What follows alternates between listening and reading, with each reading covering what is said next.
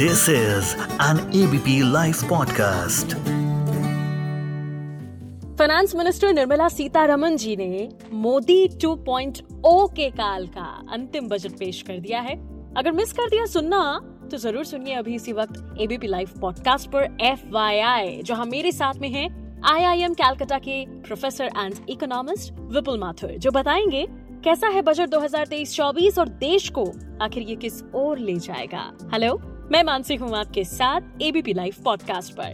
Welcome to ABP live podcast mister Vipul Mathur thank you Mansi सबसे पहले जो मैं आपसे जानना चाहूँगी वो यही कि इस बजट को क्या नाम देंगे आज आप? मेरे ख्याल से ये बहुत ही बैलेंस्ड बजट है।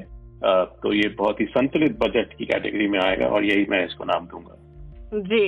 इस बजट का सबसे ज़्यादा फ़ायदा किसको होगा? देखिए, देखा जाए तो जो जो मेजर्स इस बजट में प्रपोज करे गए हैं, ये हमें आने वाले टाइम में काफ़ी फ़ायदा देंगे। सभी को थोड़ा थोड़ा फ़ायदा होगा इससे। बट इमीडिएटली तौर पे अगर देखा जाए डायरेक्टली जो फ़ायदा हो रहा है एग्रीकल्चरल सेक्टर पे काफ़ी स्ट्रेस दिया गया है। टूरिज़्म को काफ़ी बढ़ाने के लिए कहा गया है। और सबसे बड़ी बात यह कि कैपिटल एक्सपेंडिचर काफ़ी बढ़ाया गया है। तो मेरे ख्याल में इंफ्रास्ट्रक्चर के थ्रू जो है, सभी को काफ़ी कुछ फ़ायदा होगा। और आम जनता के लिए टैक्स बेनिफिट्स भी दिए गए हैं तो वहाँ पे भी फ़ायदा होगा। बिल्कुल। अब क्योंकि आम आदमी को सबसे पहली चीज़ें अट्रैक्ट करती हैं इनकम टैक्स लाभ के अलावा सस्ता महँगा। तो आप ही के ज़रिए जानना चाहूँगी क्या सस्ता क्या महँगा हुआ? कस्टम ड्यूटी कई चीज़ों में चेंज करी गई है जिसके लिए जो जो चीज़ें इम्पोर्ट होती हैं वो थोड़ी सस्ती हो जाएँगी। जैसे कुछ मिनरल्स वगैरह हैं जो फ्लोरोकार्बन और फ्लोरोपॉलीमर्स में यूज़ होते हैं, ये चीज़ें लुब्रिकेंट्स वायर्स पेंट्स वगैरह में यूज़ होती हैं तो ये चीज़ें सस्ती हो जाएँगी। लैब ग्रोन जो डायमंड्स हैं, उसमें जो सीडिंग यूज़ होती है, उसको सस्ता किया गया है तो शायद उससे सस्ता सामान आने लगेगा। कैपिटल गुड्स में इलेक्ट्रॉनिक व्हीकल्स और इलेक्ट्रिकल व्हीकल्स जो हैं उसमें बात। करें तो लिथियम आयन बैटरी वाले हम्म। चीज़ें हैं वो सस्ती हुई हैं। इलेक्ट्रॉनिक्स। में थोड़ा सा जो टीवी पैनल्स हैं वो सस्ते हुए हैं किचन चिमनी वगैरह वो सब सस्ती हो सकती है। और एग्रीकल्चरल प्रोडक्ट्स जो हैं कुछ इन जनरल जो है सस्ते करे गए अखरोट जैसे हो गया फ़िश मछली जैसे बोलते हैं वो सस्ती हुई है। महँगे अगर प्रोडक्ट्स की बात करें तो जो इंग्रेडिएंट्स होते हैं जैसे विनाइल क्लोराइड होता है नेफ्था होता है ये सिंथेटिक रबड़ या प्लास्टिक और पेंट्स में यूज़ होता है। तो ये थोड़ा सा महँगा करा गया है। गोल्ड और सिल्वर थोड़े से महँगे करे गए हैं। इमिटेशन ज्वेलरी भी महँगी है। और इम्पोर्टेड व्हीकल्स और बाइसिकल्स पर भी कस्टम ड्यूटी थोड़ी सी बढ़ाई गई है। तो ये सब चीज़ें कुछ चीज़ें सस्ती हुई हैं कुछ चीज़ें महँगी हुई हैं। एक जो काफ़ी इम्पोर्टेंट चीज़ जो महँगी हो गई है वो सिगरेट है जिसपे 16 परसेंट टैक्स बढ़ा दिया गया है। जी जी। अब इनकम टैक्स लाभ की अब मैं बात करना चाहूँगी। नई टैक्स व्यवस्था के बारे में भी आप बताएँ, क्योंकि बहुत सारे लोग जो हैं, वो इस बात से तो बड़े खुश हो गए, जैसे सबने ये सुना, पढ़ा कि सात लाख तक no income tax but then जो इसमें नेक्स्ट चीज़ है, नई टैक्स व्यवस्था, इस पर ज़्यादातर लोगों का ध्यान उस वक्त तक गया नहीं। तो मैं चाहूँगी कि इस पूरे कंफ्यूजन को दूर करें और बताएँ। तो इन्होंने टैक्स स्लैब्स की जो जो स्लैब्स होते हैं, उसको थोड़ा सा रीस्ट्रक्चर करा है थोड़ा और ग्रैंडुलरिटी में बनाया है। स्पेशली जो एग्जामेशन लिमिट होती है, उसको बढ़ा दिया है और उसके बढ़ाने से वो एक स्पिल ओवर इफ़ेक्ट बाकी सारे जो जो फर्दर जो प्रोग्रेसिव स्लैब्स हैं, उसमें भी आया है। तो ओवरऑल जो टैक्स रिडक्शन है आई थिंक उन्होंने अपनी स्पीच में भी बताया था कि अगर किसी की इनकम नौ लाख रुपए है तो उसको सिर्फ़ पैंतालीस हज़ार शायद कुछ टैक्स देना पड़ेगा पूरे साल में। हम्म। और ऐसे ही उन्होंने कोई कैलकुलेशन पंद्रह लाख के लिए भी बताई थी। तो ओवरऑल शायद टैक्स जो है जो टैक्स टोटल टैक्स देना पड़ेगा वो कम हुआ है स्पेशली पंद्रह लाख से नीचे वाले कैटेगरीज के लिए। और टैक्स एग्जामेशन लिमिट बढ़ा दी है तो पंद्रह लाख से ऊपर वाले भी हैं जो उनको भी थोड़ा सा इसका बेनिफिट मिल सकता है। स्पेसिफिक कैलकुलेशंस डिपेंड करेंगे आपके किस तरीके के इन्वेस्टमेंट्स हैं और किस तरीके के बाकी सब चीज़ों में आपकी इनकम है। बट ओवरऑल थोड़ी सी रिस्ट्रक्चरिंग हुई है और थोड़ा सा उसको लाइट कर दिया गया है टैक्स जी। इसी के साथ जानना चाहूँगी न्यू टैक्स व्यवस्था जिसका ज़िक्र किया गया है ओल्ड टैक्स जो व्यवस्था है उसमें ये सब नहीं है। जी ओल्ड टैक्स और न्यू टैक्स रिजीम तो काफ़ी पहले आ चुकी है। एक न्यू टैक्स रिजीम ऑलरेडी चल रही है दो सालों से मेरे ख्याल में। और उसी को इन्होंने थोड़ा सा रिस्ट्रक्चर किया है। बाय डिफ़ॉल्ट अभी शायद ये कहा गया है कि न्यू टैक्स रिजीम ही के थ्रू ही कैलकुलेशन होंगी। But old tax benefits old tax regime के जो बेनिफिट्स हैं वो भी मिलते रहेंगे। बिल्कुल। अगर मैं आपसे जानना चाहूँ कि क्योंकि न्यू टैक्स रिजीम या ओल्ड टैक्स रिजीम किसी को चूज़ करने की इजाज़त होती है कि आप कौन सा चूज़ करें। आ, आपके हिसाब से इस आज जो बजट में पेश किया गया है आ, उसके हिसाब से क्या किसी को नई टैक्स व्यवस्था को चूज़ करना चाहिए या ओल्ड टैक्स व्यवस्था को?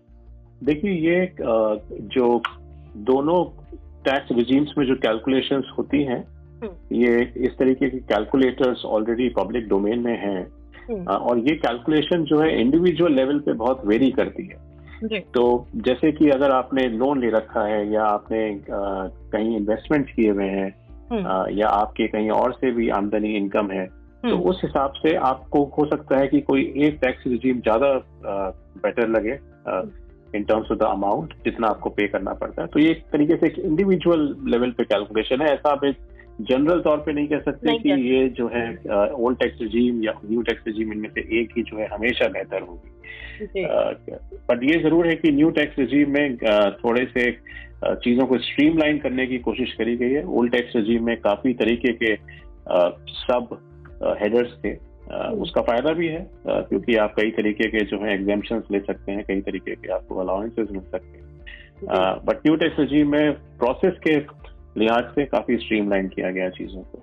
बट ये कहना जो है कि कौन सी वाली बेहतर है हम्म। ये जो है इंडिविजुअल लेवल पे तय होता है। कुछ लोगों को ओल्ड टैक्स रजीम में फ़ायदा ज़्यादा होता है कुछ को न्यू में ज़्यादा फ़ायदा होता है। जी। अब आना चाहूँगी सेक्टर वाइज जो हम बजट की अगर हम बात करें हेल्थ केयर हो, चाहे एजुकेशन हो मोस्ट इम्पोर्टेंट रेल बजट की अगर हम बात करें आप क्योंकि इस बार तो अब अब ई स्पोर्ट्स जो है, ये भी एक चीज़ जो है वो हमें देखने को मिली थी। इन सब चीज़ों में कितनी जगह दी गई है बजट को? एजुकेशन के लिहाज से काफ़ी इनिशिएटिव्स लिए गए हैं। Specially I was very surprise कि आर्टिफिशियल इंटेलिजेंस को लेके भी तीन सेंटर्स डेवलप करे जाएँगे। फाइनेंशियल लिटरेसी और इन्वेस्टर एजुकेशन को भी काफ़ी एग्रेसिवली टारगेट किया जाएगा। रेल के बजट में सबसे ज़्यादा आउटले आज तक का वो प्रपोज किया गया है तो काफ़ी बड़ा बजट दिया गया है रेलवे को। डिटेल्स बाकी है बट हेल्थ सेक्टर की अगर बात करें तो नर्सिंग कॉलेजेस को डायरेक्टली कहा गया है कि ये नए कॉलेजेस खोले जाएँगे। और रिसर्च फ्रंट पे भी काफ़ी इनिशिएटिव्स हैं। आईसीएमआर लैब्स में रिसर्च को बढ़ावा दिया जाने की बात है। एग्रीकल्चरल सेक्टर की बात करें तो काफ़ी इनिशिएटिव्स प्रपोज करे गए हैं। डिजिटल इंफ्रास्ट्रक्चर जो कि क्रॉप प्लानिंग में क्रेडिट में इंश्योरेंस में Uh, काफ़ी हेल्प कर सकते हैं। इसको लार्जली एग्री टेक के नाम से जो हम जानते हैं तो उसको काफ़ी प्रमोट करने की प्लान्स हैं। एग्रीकल्चर एक्सेलरेटर फंड के नाम से एक डेडिकेटेड फंड खोला गया है जिसमें टेक्नोलॉजिकल इनोवेशन को बढ़ावा दिया जाएगा जिससे प्रोडक्टिविटी और प्रॉफिटेबिलिटी बढ़ सकती है एग्रीकल्चरल हम्म। सेक्टर की।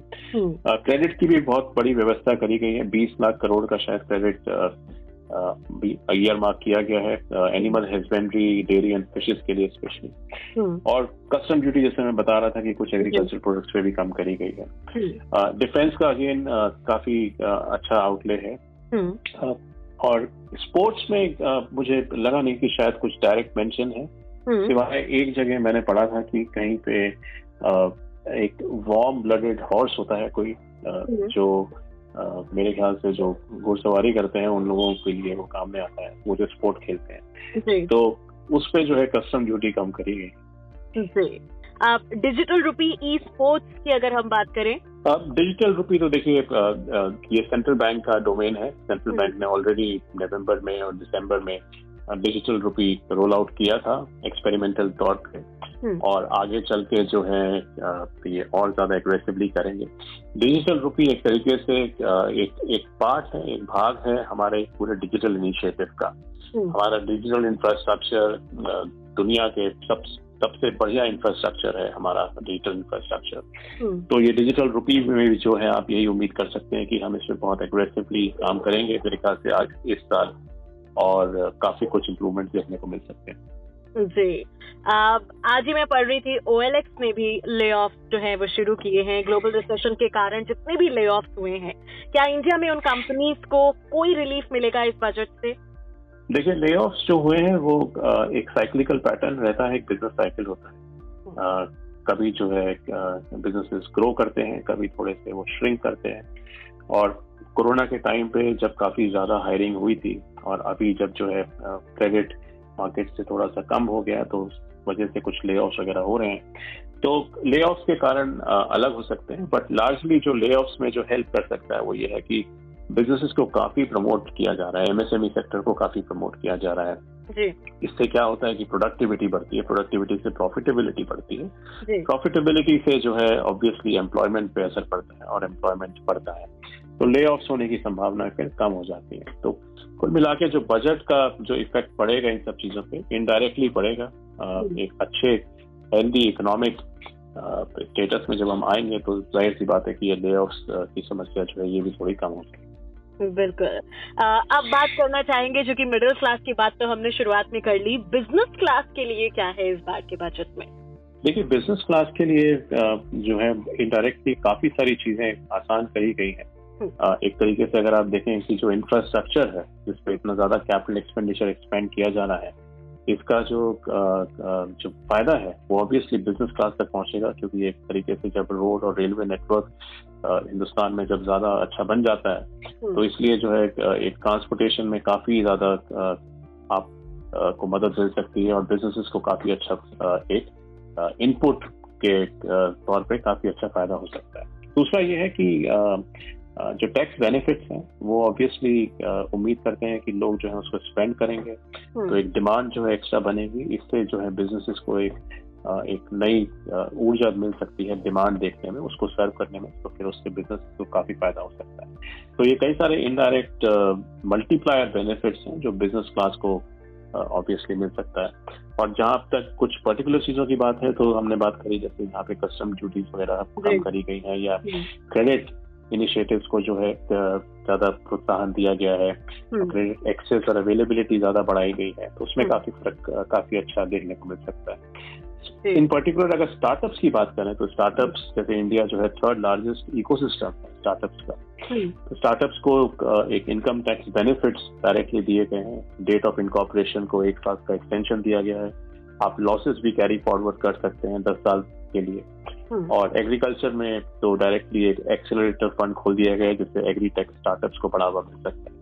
तो इस तरीके के जो नए बिजनेसेस आएँगे जो नए स्टार्टअप्स डेवलप हो रहे हैं इंडिया में हम्म। उनको काफ़ी फ़ायदा मिलेगा। एग्जिस्टिंग बिजनेसेस के लिए कहीं ना कहीं जो है ओवरऑल जब डिमांड सिचुएशन इंप्रूव होगी तो उससे उन्हें फ़ायदा मिलेगा ही मिलेगा और इंफ्रास्ट्रक्चर स्पेंडिंग से डायरेक्ट बेनिफिशियरी अधिकतर प्राइवेट बिज़नेस होते हैं। बिल्कुल।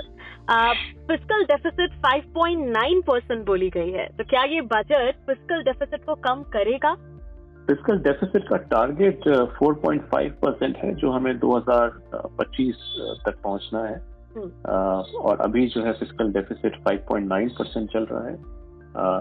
कोरोना के टाइम पे बीस इक्कीस के आसपास जब काफ़ी एक्सपेंडिचर हुआ था तो फ़िज़िकल डेफिसिट बढ़ गया था।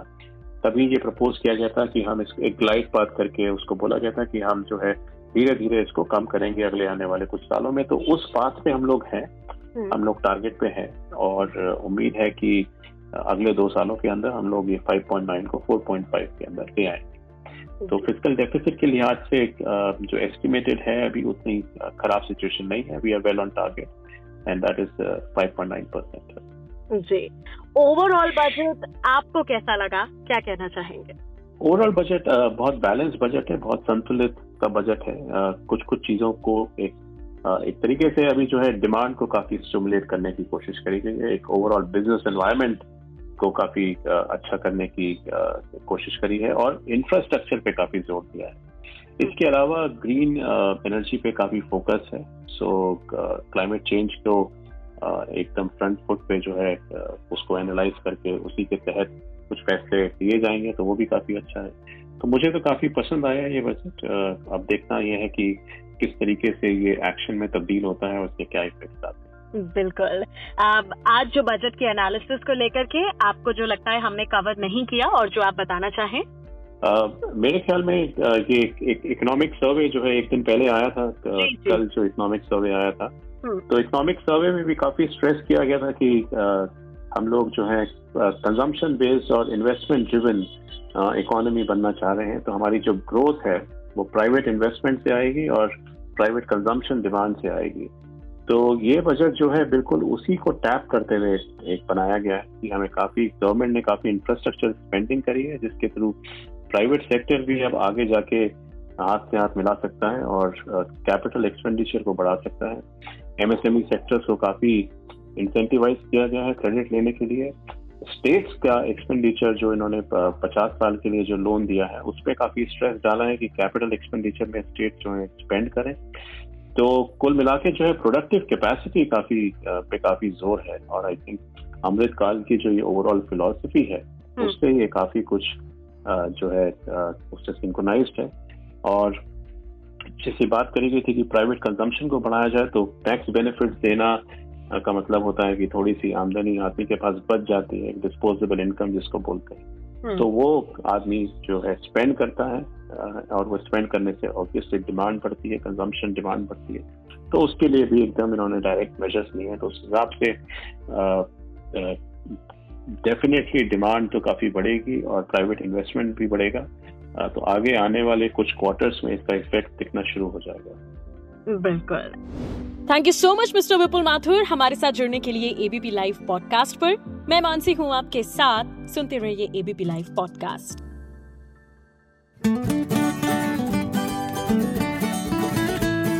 this is an ABP live podcast